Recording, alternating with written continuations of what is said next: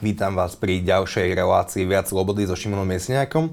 Dnes sa budeme baviť o mimoriadne dôležitej téme, ktorá je na najvyššiu aktuálna. A je to sloboda slova, sloboda médií a ľudské práva. Právo vyjadriť svoje názory a právo vyjadriť svoje postoje. Budeme sa snažiť získať aj odpovede na otázky, či sú tieto práva momentálne ohrozené, ako boli ohrozované v minulosti a aký je vlastne celý development eh, ľudských práv a slobody prejavu. A je mi cťou, že naše pozvanie prijali dvaja vzácni hosti. Prvou je Dagmar Kusa. Dobrý Dagmar, deň. vítaj. A cez online, cez Zoom meeting je tu s nami pán Kalman Petoc. Ďakujem veľmi pekne, že ste obe prišli. Dobrý deň, prajem. Takže na úvod úplne spoločná otázka, to je, sloboda prejavu je ľudským právom. A prečo je to dôležité a prečo je to vlastne ľudské právo?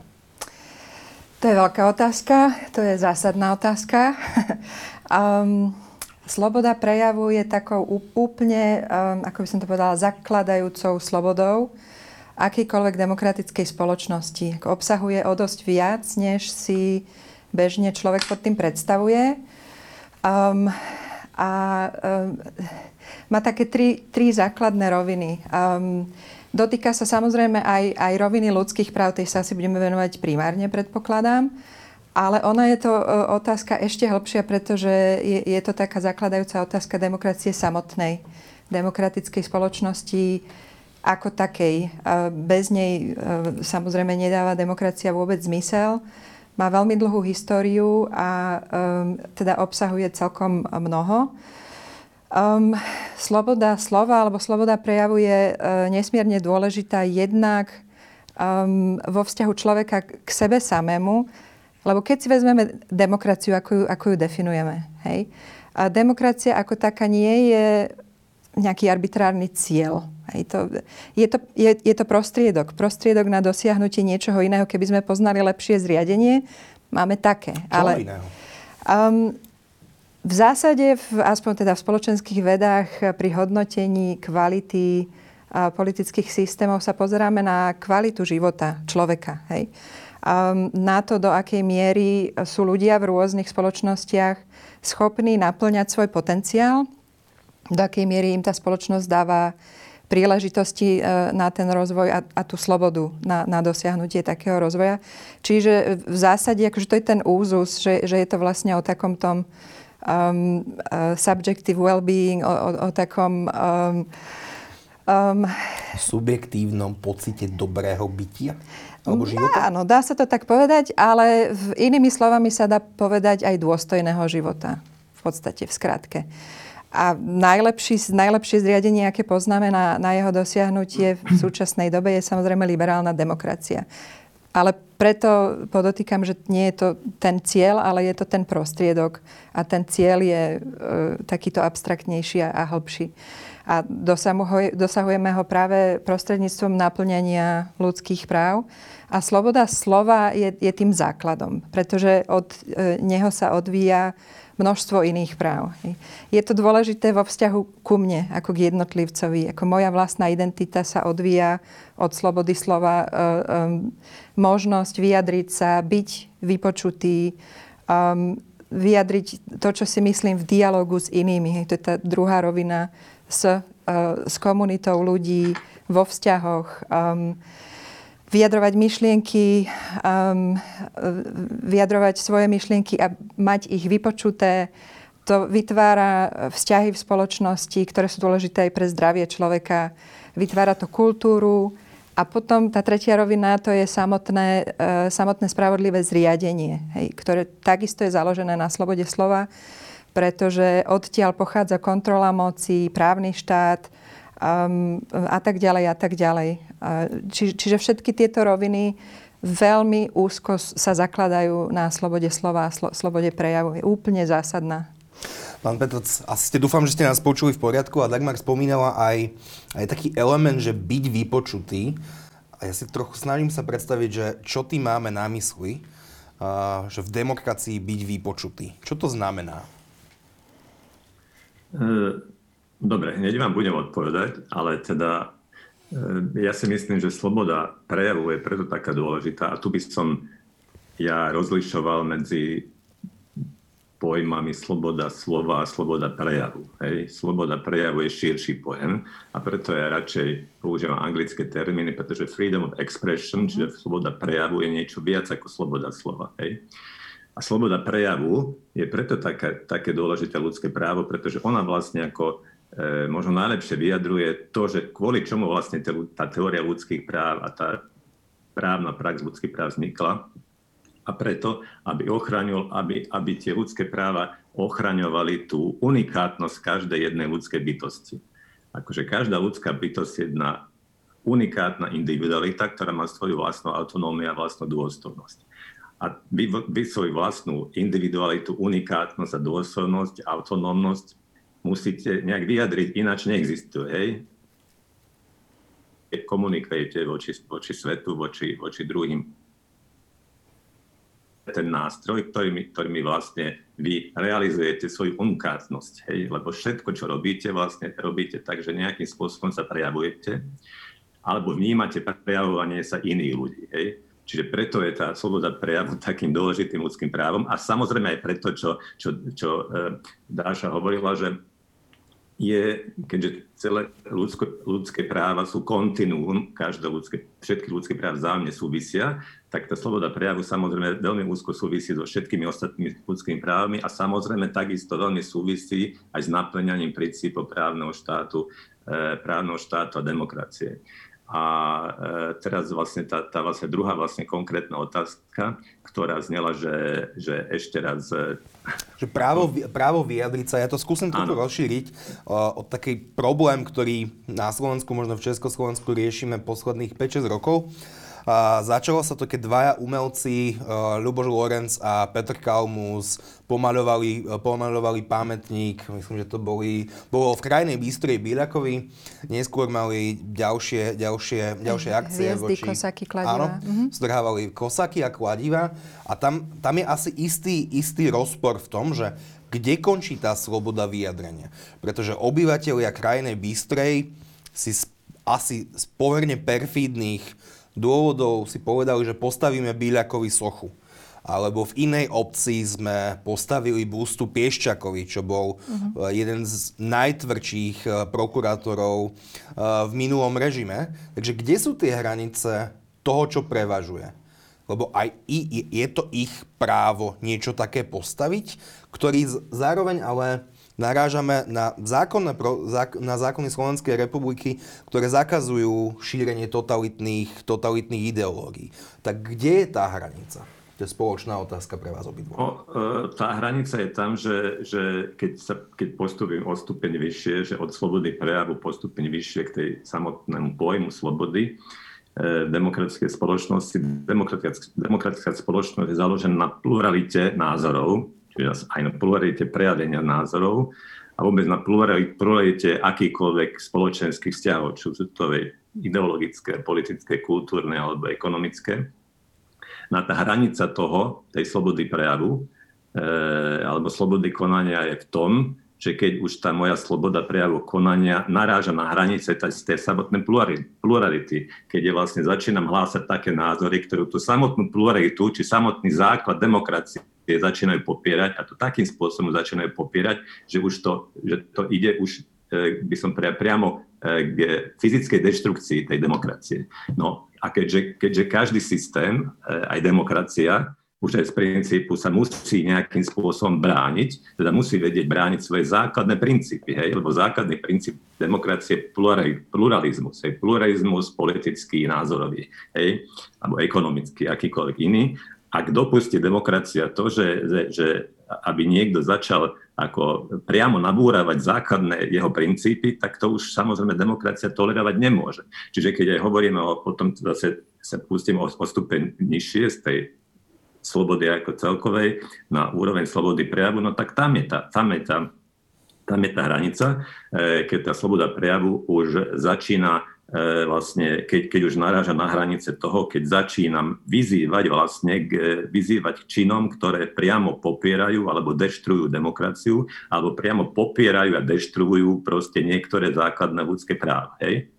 E, čiže tam je, tam je tá sloboda slova. A, a v prípade teda tohto, to, to, to konkrétnom prípadu tých, e, tých, tých sloh, no e, ja si myslím, že, že aj praxe alebo tá judikatúra Európskeho súdu pre ľudské práva je úplne jasná v tomto zmysle. Akože e, nie len predstaviteľa totalitných režimov, a to teda už vôbec, ale predstaviteľe akýchkoľvek režimov, aj demokratických, e, musia vystať o mnoho väčšiu mieru kritiky než bežný človek. Hej?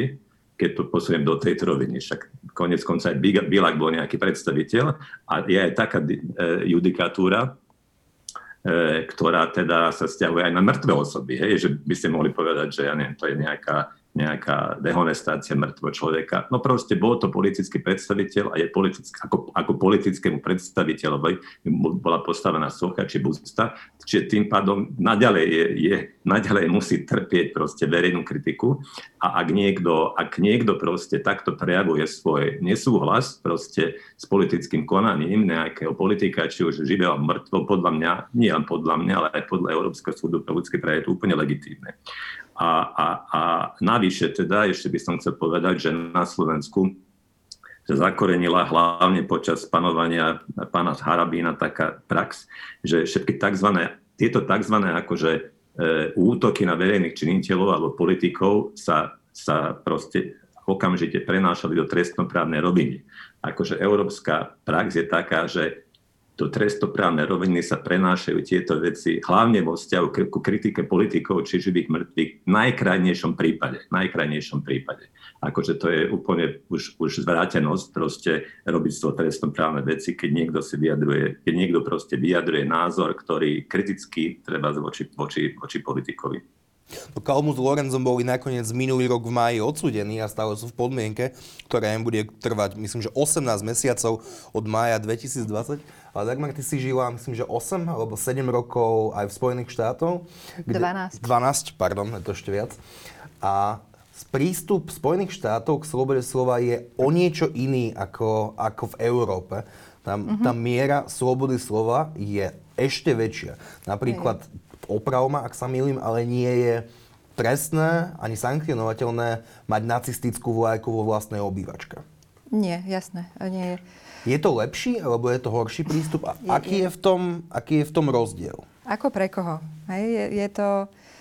Je, je to iná filozofia, iný, iný prístup k vnímaniu ľudských práv. Akože samotné vnímanie ľudských práv je trochu iné v Spojených štátoch. Tam sa jedná predovšetkým o ústavné práva, ktoré sú užšie definované a, a sú aj trochu, ako by som to povedala, exkluzivistickejšie e, vnímané. Ako tá univerzálna predstava ľudských práv, na ktorú sme my zvyknutí z e, medzinárodných ľudskoprávnych dohovorov, nie je do takej miery rozšírená v Spojených štátoch e, ako taká tá užšia dimenzia práve tých ústavných práv. Ale ako z hodov okolností potýkajú sa tam práve s podobnými problémami aj odstraňovanie svoch, zase e, e, tých, ktorí sa týkali občianskej vojny, konfederácie, symbolov, e, symbolov Južanskej konfederácie. A takisto to naráža na rôzne interpretácie rôznych práv. Ako aj, aj táto rovina, jedna vec je to, ako sú ľudské práva napísané, ako sú ľudské práva interpretované, dajme tomu v tej medzinárodnej rovine, alebo v tej rovine práva. A druhá vec je, ako hovoria uh, Briti, že dôkaz je v pudingu, proof is in the pudding, ako dôkaz je už v samotnej tej implementácii, ako sa to v tej ktorej krajine uh, uh, vysvetľuje, interpretuje, dá, dáva do praxe. No a tam naozaj tie rozpory jednotlivých práv môžu, môžu naražať na in, iné interpretácie.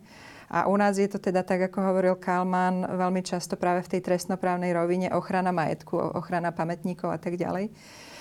Ale um, v Spojených štátoch e, ten e, prvý dodatok, tá um, slo, sloboda slova, sloboda prejavu je... Viac absolútna? Viac absolútna, je, je takmer nedotknutelná, je obmedziteľná len naozaj v krajných prípadoch. A, ale napriek tomu tam dochádza k obrovskej diskusii práve, práve tých, týchto uh, incidentov uh, ničenia svoch.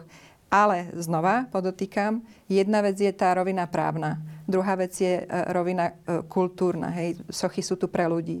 Ľudia žijú teraz, um, okolnosti sa menia, interpretácia dejín sa mení, náš vzťah k týmto pamiatkám sa mení a ako spoločnosť okolo nás to reflektuje. Hej. Nie je všetko len o, o tom právnom výklade, aj keď v tomto prípade je to smerodatné, pretože ľudia skončia buď vo vezení alebo v podmienke, ale týka sa to aj širšieho kontextu, ako sa spoločnosť a normy vyvíja, aj naša samotná interpretácia práv, ako sa vyvíja a aj v tomto ohľade sa dosť posunula za posledných, za niekoľko desaťročí, napríklad aj sloboda prejavu sa v dnešnej dobe aj v Európe vyklada. Myslím si, že um, oveľa viac um, v um, in favor of. V prospech. v prospech uh, ľudí, ktorí slobodu prejavu uplatňujú, než v prospech uh, štátu, inštitúcií a tak ďalej. A je to práve aj vďaka medzinárodným inštitúciám, ako je Európsky súd pre ľudské práva, ktoré tú interpretáciu takisto pomáhajú posúvať. Čiže No. Ja som tu Ameriku spomenul sa... práve preto, čo, čo hovoril pán Petoc, lebo on no, asi veľmi správne podotkol, že no, kvalita slobody slova je priamo naviazaná na kvalitu demokracie. Tak tá, ten rozsah slobody slova v Spojených štátoch je ešte väčší ako v Európe a nezdá sa, možno hmm. trošku pod vplyvom Trumpa sa eh. zdalo, že by demokracia kvôli tomu strádala. Môžem sa ešte vrátiť trošku, lebo myslím, že to nebolo úplne jasné, akože vysvetlené, čo som chcel povedať, že, že keď si zoberiem ten príklad toho Kalmusa a tej Busty Bilaka, hej, tak vy to môžete riešiť ako štát, akože troma procesnými spôsobmi. Buď to budete riešiť cez priestupkové konanie, cez občianskoprávne konanie alebo trestnoprávne konanie. Podľa, podľa mňa tu maximálne mohlo ísť o priestupkové konanie. Hej, že neviem, proste nejaký obvodný úrad alebo nejaký štátny orgán mohol tomu kalmyslovne vyrúbiť. Teraz neviem presne podľa priestupkového zákona, koľko treba, neviem, 200 alebo 300 R pokuty. Hej, podľa mňa to mohlo byť maximum v tomto prípade. Dobre, lebo OK, došlo k nejakej majetkoprávnej úme. E, druhý stupeň je akože silnejšie občianskoprávne koranie, keď, keď, keď vás zažaluje, teda na normálnom civilnom súvede vás zažalujú za, za ohováranie alebo poškodzovanie cti alebo dobrého mena. OK, tak tam tiež môžete to dopadnúť buď s nejakou, nejakou, nejakou náhradou škody alebo pokutou alebo niečím, hej, alebo niečím. Ale, ale posúvať takéto veci, čo sa u nás teda stáva bežne, od, od práve od čas Harabína, že takéto veci, ktoré by sa mali riešiť maximálne prístupkovým konaním alebo občanskom právne sa posúvajú do trestnoprávnej roviny, akože oni jeho, ich nepotrestali trestom, trestom reálnym trestom e, len pre poškodzovanie majetku, ale a za ohováranie podľa trestného zákona. To je paragraf podľa trestného zákona. To je veľmi silný paragraf podľa trestného zákona. Akože eh, ohováranie alebo, alebo poškodzovanie, alebo nenávistná reč, alebo niečo. To, to, to sú trestnoprávne skutkové podstaty. Podľa mňa to bolo, to, preto to bolo absolútne neadekvátne. Ale ešte sa teda vrátim, lebo som nedokončil to, čo som chcel povedať, že aký je rozdiel medzi slobodou slova prejavu, hej. Hmm. Lebo prejav je o mnoho viac než slovo, hej. Lebo keď hovoríte, že sloboda slova, tak väčšina ľudí si pod tým myslí nejakú, nejakú artikulovanú, kodifikovaný jazyk, hej ale to neplatí už ani len v bežnom živote. Povedzte mi, že keď niekto hluchonemý, tak čo je jeho sloboda slova? A predsa len proste má nejakú slobodu prejavu, ale, ale, ale ktorú musí nejak ináč vyjadriť než slovom. Alebo, alebo máte e, čokoľvek, že prejavujete svoju identitu. Idete na Pride a sa oblečiete, lebo chcete chce prejaviť svoju identitu. To nie slovom, ale proste len tým, ako sa oblečiete, ako sa správate. To je všetko úplne legitímne a to je úplne všetko v rámci slobody prejavu. Preto je to, je to ako obsiahlejší pojem a preto je to aj lepšie, tá, ten anglický pojem mm-hmm. freedom of expression, lebo toto všetko zahrania. Tým slovo slova vlastne bežné reči ako zahrania len, len tú komunikáciu, tú jazykovú komunikáciu. Čiže je to trošku oklieštenie oproti tomu pôvodnému, že čo je zmyslom, keď ste sa pýtali, čo je zmyslom, ako e, vlastne prejaviť svoju vlastnú individualitu, unikátnosť, dôstojnosť a autonómnosť. Môžem to len rozviť? My si tak nahrávame s Kalmanom vždy. Um, uh, ono, ono vlastne máme celkom presný výklad toho, čo, čo sloboda prejavu znamená. Um, v medzinárodných dohovoroch, medzi medzinárodný dohovor o občianských a politických právach, ktorý má práve ten článok 19, ktorý popisuje slobodu prejavu. A tam sa vymedzuje dokonca až 4 alebo 5 takých základných okruhov a naozaj sloboda slova je teda len tá prvá. Um, zvlášť sa tam spomína uh, sloboda prejavu ta, takého už v tej politickej rovine, či sa to týka, dajme tomu, politických kampaní, alebo aj Dokonca sa to dotýka úzko aj, aj politického práva voliť a byť volený, akože to je zvlášť ošetrené, ale úzko sa to toho dotýka. Sloboda tlače takisto spadá do, do slobody prejavu a tak ďalej. Čiže je to, je to dosť veľký balík, um, dosť veľký balík práv, ktoré navyše ešte úzko súvisia s inými právami, ako je sloboda združovania, zhromažďovania a tak ďalej a tak ďalej. Práve, práve v rankingu napríklad Slobody tlače sme sa začali mm-hmm. od roku 2018 postupne, postupne prepadať. Niekto by povedal, že, že to nie je problém, veď to len takí kuvíci kadejakí mm-hmm. a NGOčky chcú niečo, chcú niečo povedať a chcú, chcú niečo písať, ale je problém a aký je to problém, že sa prepadáme v tom rankingu Slobody tlače? Tak je, je to veľký problém. Um, v, práve vo Freedom House uh, hodnotení uh, slobod na Slovensku v tejto oblasti dosahujeme len, len polovičné skóre, uh, dva, dva, dva zo štyroch. Um, a je to okrem iného, samozrejme je to aj kvôli udalostiam, ktoré sa tu diali v posledných troch rokoch, k tomu sa neviem, možno dostaneme, ale je to aj v tom, čo spomínal uh, Kalman, je to v našej uh, úprave jednak Právnej. A, právnej a interpretácii. Hej. Okrem iného, e, jednou z takých tých zásadných vecí, čo sa nám bežne vyčíta, je práve to ponímanie ohovárania verejných činiteľov. Že, boli doby, e, kedy to bolo takmer športom slovenským, ako e, súdiť sa s novinármi a, a tak ďalej. A úspešne sú. Úspeš, úspešne, áno, iste. Um, čo, čo je do istej miery trochu špecifikom. Ako je, je to tu rozšírenejší šport ako, ako inde, dajme tomu. A práve tento um, medzinárodný dohovor pre ľudské a občianské práva majú výbor monitorovací, ktorý patrí k tomuto mechanizmu, aj vykladajú tento dohovor.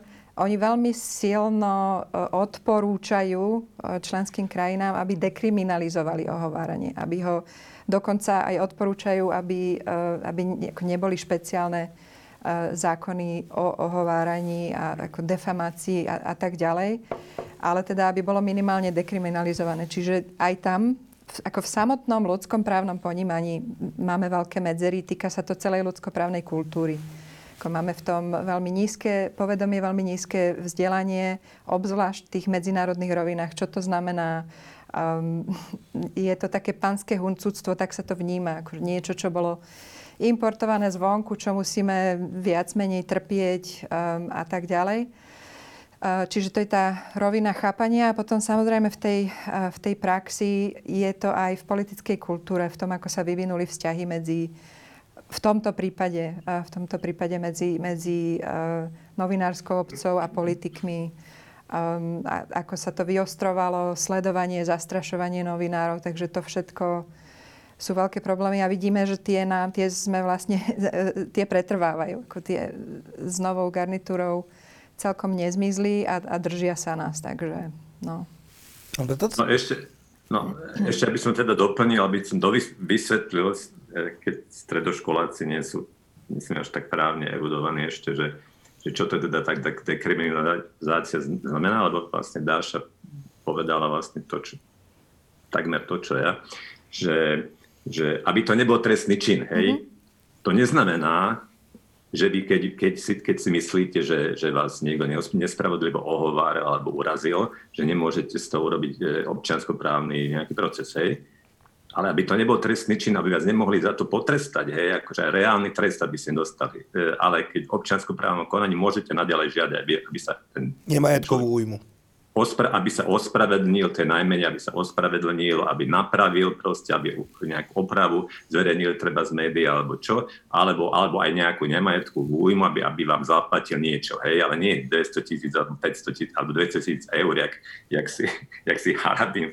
súdil, proste niečo adekvátne, hej, ale aby to nebol trestný čin, hej, o to ide. Ešte veľmi skloňovanou témou, hlavne s príchodom sociálnych médií, sa stala tzv. cenzúra. My keď uverejňujeme nejaký článok alebo nejakú diskusiu a sú tam isté prejavy, ktoré, pardon, ktoré hraničia s nenávisťou, tak tie, tie príspevky mažeme, potom sa ozývajú všetkým médiám asi, ktoré, ktoré sú v dobrom slova mysle mainstreamové, že sme cenzori, že chceme obmedzovať slobodu slova a podobne. Rovnako Facebook začal mazať isté, isté skupiny. Vymazal napríklad celú fanpage niektorých konšpiračných, konšpiračných teórií. Takže ešte je asi dôležité hovoriť aj o tom, čo je to cenzúra v, tomto, v, tomto, v týchto prípadoch a či je to obmedzovanie slobody slova. Uh, nie je to obmedzovanie... A vyjadrenia, pardon, slobody vyjadrenia. Nie je to obmedzovanie slobody uh, prejavu, pretože, respektíve, uh, ako sa to vezme, žiadna sloboda nie je absolútna. Hej, každá sloboda uh, je uplatňovateľná len do tej miery, kým narazí na slobodu iných a uh, v tomto prípade sú, sú tie obmedzenia v celku legitímne, pretože narážajú, narážajú na prejavy nenávisti, dajme tomu, um, alebo diskriminácia a tak ďalej a, a tak ďalej, ktoré sú už akože v samotných zákonoch, v samotných tých právnych normách uh, spomínané ako, ako leg- legitimné hranice uh, tejto slobody. Uh, cenzúra um, cenzúra tohto druhu, nazývajme to radšej regulácia, ako je to zložitá otázka. Um, najlepšia regulácia je samoregulácia, keď si inštitúcie nastavujú tieto hranice aj akože v, zmysle danej uh, legislatívy, same si na, nastavia guideliny, čo, čo teda médiá robievajú, ako si moderujú diskusie napríklad pod článkami, či ich umožňujú alebo neumožňujú. Um, a tak ďalej. Je to vec, ktorá sa vyvíja. Um, keď si vezmeme, tak v uh, ľudskej histórii ten online segment je zo pár milisekúnd, akože z, z histórie ľudstva. Um, v podstate sme, sme um, zaviedli štvrtú dimenziu, tak povediac. Mali, mali sme zavedené demokratické inštitúcie, systém v tej rovine 3D a preklopili sme ju aj do tej roviny virtuálneho sveta, kde všetky tie pravidlá treba nájsť a treba ich nájsť v priestore, ktorý e, nerešpektuje vždy tie hranice národných štátov. Čiže tam aj tá kontrola e, cenzúry... asi nerešpektuje nikdy, veď to je asi podstata internetu. Isté, hej. A akýchkoľvek médií, že sú nadnárodné. Áno, ale ako sú nadnárodné, tie spoločnosti sú nadnárodné, niektoré sú regulované, aspoň tie centrály americkými zákonmi, akože tie základné, tie, e, tie, tie hlavné spoločnosti ale zároveň majú svojich zástupcov aj v jednotlivých krajinách, čiže tam sa ich dotýka aj tá národná legislatíva. Je to zložité, aj, aj právne, aj, aj teda z etického hľadiska a preto je to rovina, ktorá sa vyvíja vlastne až v posledných rokoch a e, tieto voľby e, boli priamým príkladom toho, ako... E, Ostatné parlamentné voľby na Slovensku? Nie, prezidentské v Spojených okay. štátoch, tie, tie si spomínal. Um, ako aj tieto spoločnosti musia reagovať, prispôsobovať sa a v podstate aj chrániť same seba, pretože keď už prichádza k trestným činom, ako, ako, bol, e, ako bolo to ten prepad e, kapitolu e, v Spojených štátoch, tak tam už je aj otázka zodpovednosti v podstate tých spoločností, ktoré práve tieto konšpiračné teórie a preukázateľné loži umožňujú šíriť, ktoré na to poskytujú platformy um, a tak ďalej a tak ďalej. Ale ako právne je to dosť zložitá otázka. Tak či tak sa ukazuje, že je to stále na ľuďoch. Hej. Keď treba, tak to ide obmedziť aj zo dňa na deň. Ako videli sme, ako vypli prezidenta Trumpa na Facebooku, Twitteri, Instagrame, to bolo zo dňa na deň. Hej. Nie je to systémové riešenie, ale e, tie sa stále ešte len hľadajú a, a nastavujú. Ale ako práve tým, aký je zložitý ten online svet eh, a hlavne sociálnych médií, tak um, aj tie nastavenia ešte teda budú určite trvať, trvať nejakú dobu. No. Pán Petr, je lepšie, ak... nech sa páči.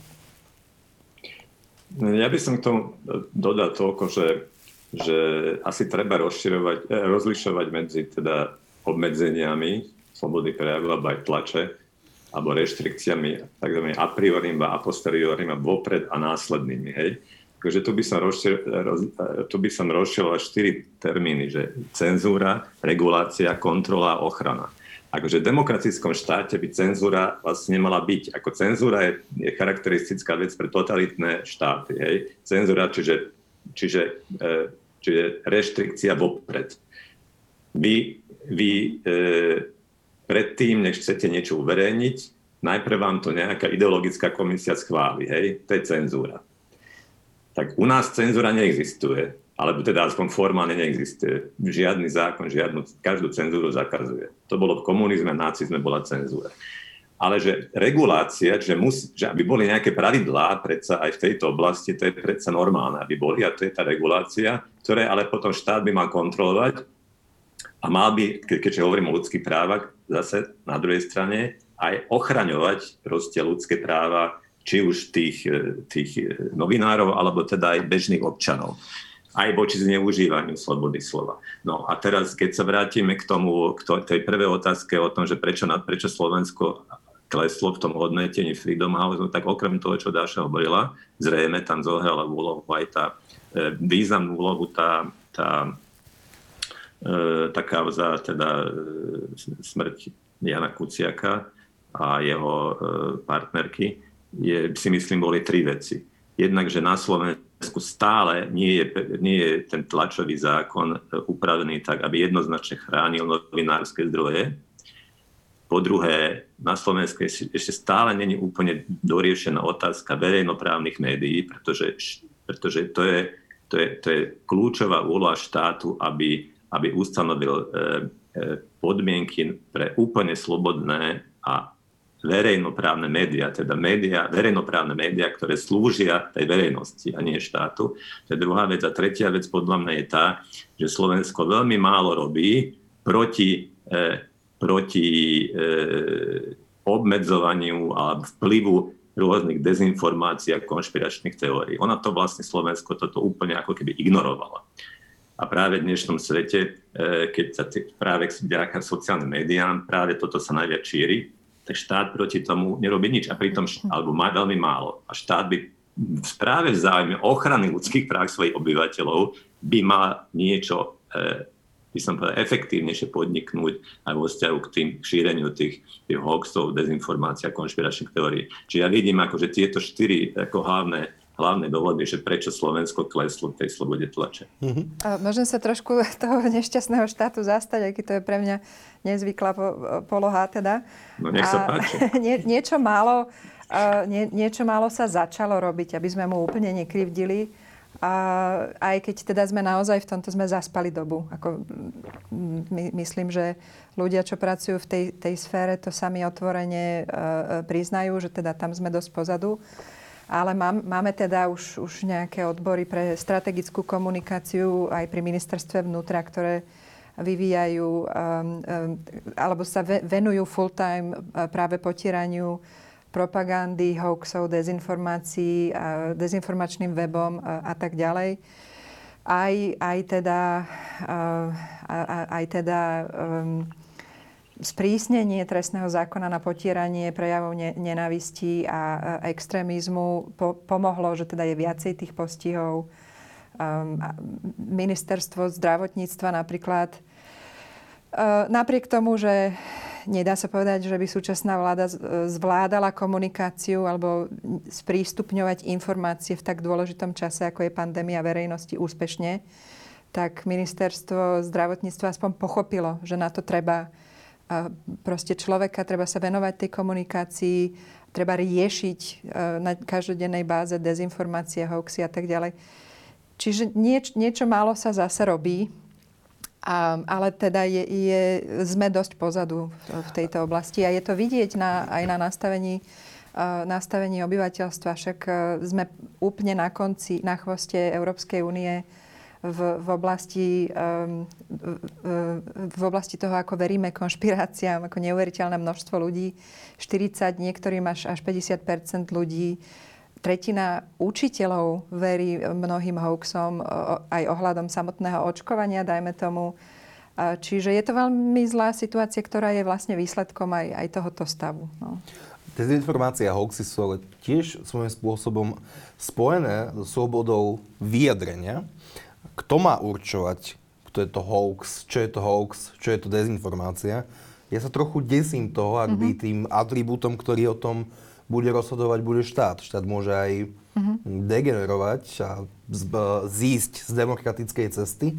Tak a otázka je, kto má riešiť dezinformácie hoaxy. Samotné stránky, ako je Facebook, Twitter, ktorí začali tento obsah stiahovať zo svojich mm-hmm. stránok, na čo sa spustila taká vlna, že to je cen- cenzurovanie. Ale to tak asi úplne nie je, pretože Facebook mm-hmm. to vo svojich samotných podmienkach má aj mhm. Twitter. Mm-hmm. Uh, čiže je lepšia súkromná regulácia alebo, alebo štátna. Dokonca sa začalo hovoriť o istých úradoch, ktoré sa nazývajú aj istým, povedzme, ministerstvom alebo úradom pravdy, ktorý uh-huh. by mhm. mal hovoriť to, čo je pravda alebo čo nie je pravda. Vidíte v tom nejaké nebezpečenstva? To je také orvelovské. Nechám aj Kalmana hovoriť, by som nehovorila stále. Nie, však kľud, ale kľudne, ako... ochraňuj štát naďalej. úrad, úrad pre tlač a informácie sme tu už mali. Bolo to za, za normalizáciu po, počas komunizmu. Uh, viem o tom, lebo môj otec ho roz, rozpúšťal po 89., keď e, ako jeho úlohou bolo zrušiť ten úrad, pretože to bol v podstate uh, taký úrad môže mať jedinú funkciu a to je akože v podstate cenzúra, je regulácia a cenzúra. A to naozaj si nemyslím, že, že je v podstate prí, prípustné v, v, v rozvinutej demokratickej spoločnosti tak, takýmto spôsobom. A jasné, že e, spoločnosti ako Facebook, um, a Twitter a tak ďalej si to musia riešiť, tie zase chránia same seba aj, aj z právneho hľadiska. Pre nich je to otázka prežitia v dnešnej dobe už, lebo takisto aj ich postihujú nejaké trestné, možné trestné dosahy, aj keď Opäť je to zložitá situácia, lebo tieto veľké platformy e, boli zakladané a regulované americkým právom, kde sa tá sloboda prejavu vykladá trochu inak trochu viac slobodnejšie a kde od začiatku tie platformy boli chránené práve pred e, právnym postihom voči e, za ten obsah, ktorý je zverejňovaný na ich stránkach. Ale teda to už bolo pekných pár rokov dozadu a tá oblasť sa vyvíja. Pán Betec?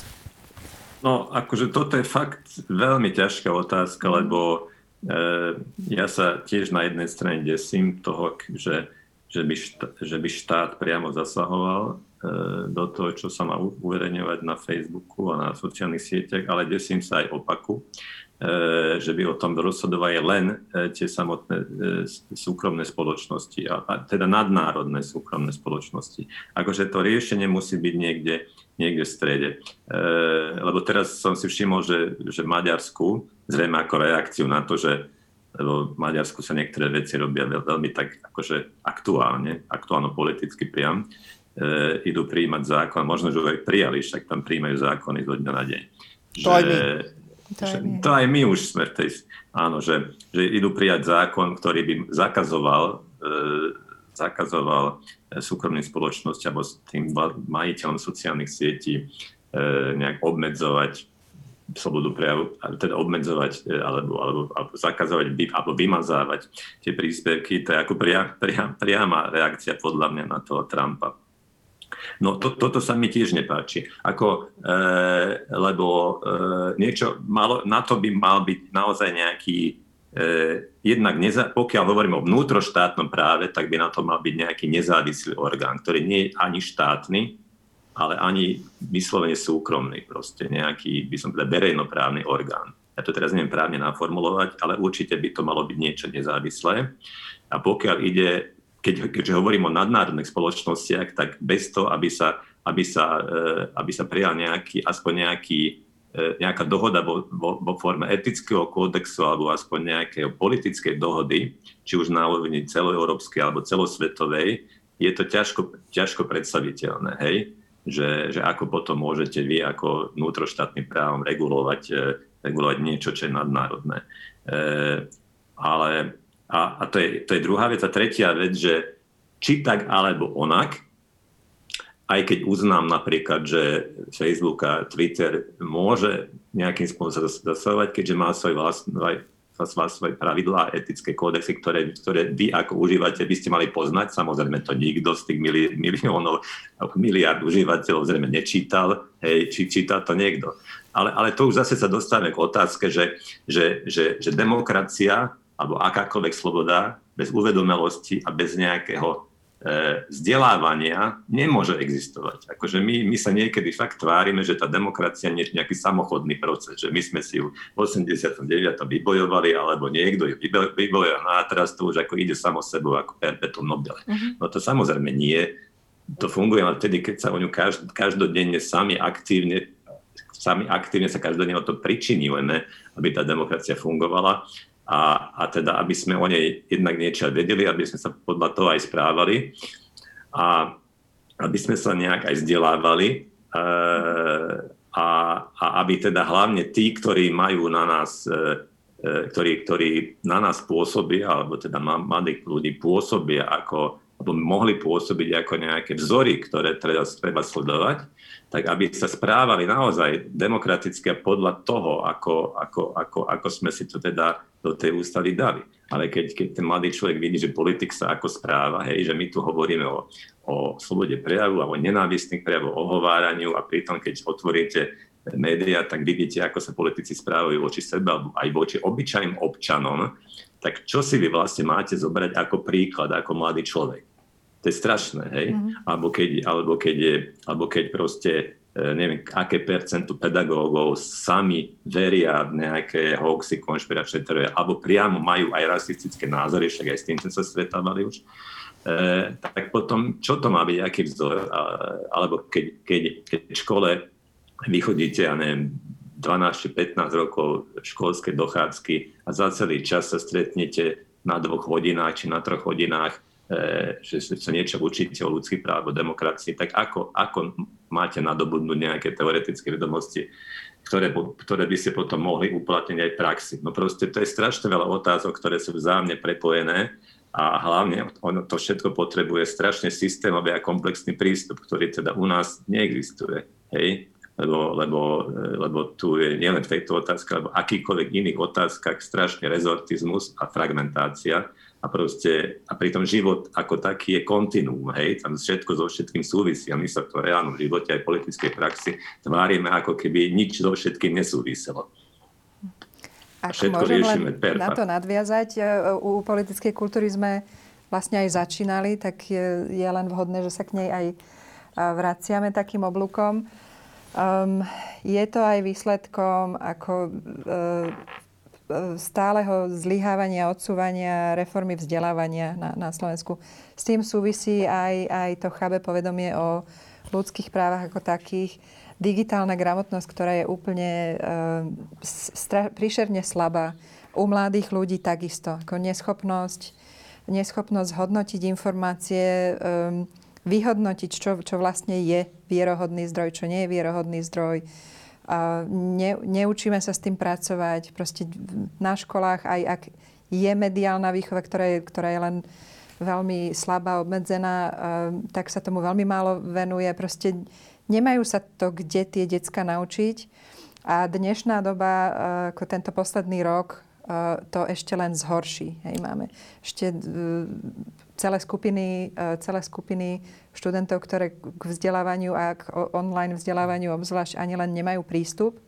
Ak je na niečo tá pandémia dobrá, tak je to aspoň na to, že, že zvýrazní tieto sociálne rozdiely, že na ne upozorní a že, že aspoň teda sa to e, identifikuje alebo označí ako problém a, a bude sa to riešiť, ale proste nie, e, školský systém na to tie, tých študentov nepripravuje na, na tento život, prácu s informáciami, kritické myslenie, e, ovládať ľudské práva, čo to znamená, ako ich aplikovať v živote. A, a potom ešte v kombinácii s tým, e, čo spomínal Kalman, ako cha, veľmi cha, chabé prejavy politickej kultúry z hora tak táto kombinácia nemôže vyprodukovať nič iné ako polarizovanú spoločnosť, kde teda hoaxom sa veľmi dobre darí a akože sami seba sa podporujú a rozkvita to ďalej. No ale aby som... Nech sa páči. Ja, teda, aby som povedal niečo aj optimistické, lebo to ne, nechcem mi to vyznelo nejak defetisticky. Ja, ja, som teda všeobecne optimista, myslím, že aj Dáša je optimistka, lebo, uh, lebo sme, lebo teda my sa teda paradoxne, paradoxne a našťastie stretávame s veľmi veľa mladými ľuďmi, ktorí sú práve opak. mm-hmm. veľmi ščítaní, veľmi múdri, veľmi šikovní. Nie je to trochu vašou sociálnou bublinou? Uh, Oboch? No z, časti, no z časti áno, ale keby to bola sociálna bublina, tak ona je taká veľká, že, že ona podľa mňa by dokázala privodiť kritickú zmenu, uh, len keby teda ju pustili proste tam, tam kde patrí, hej.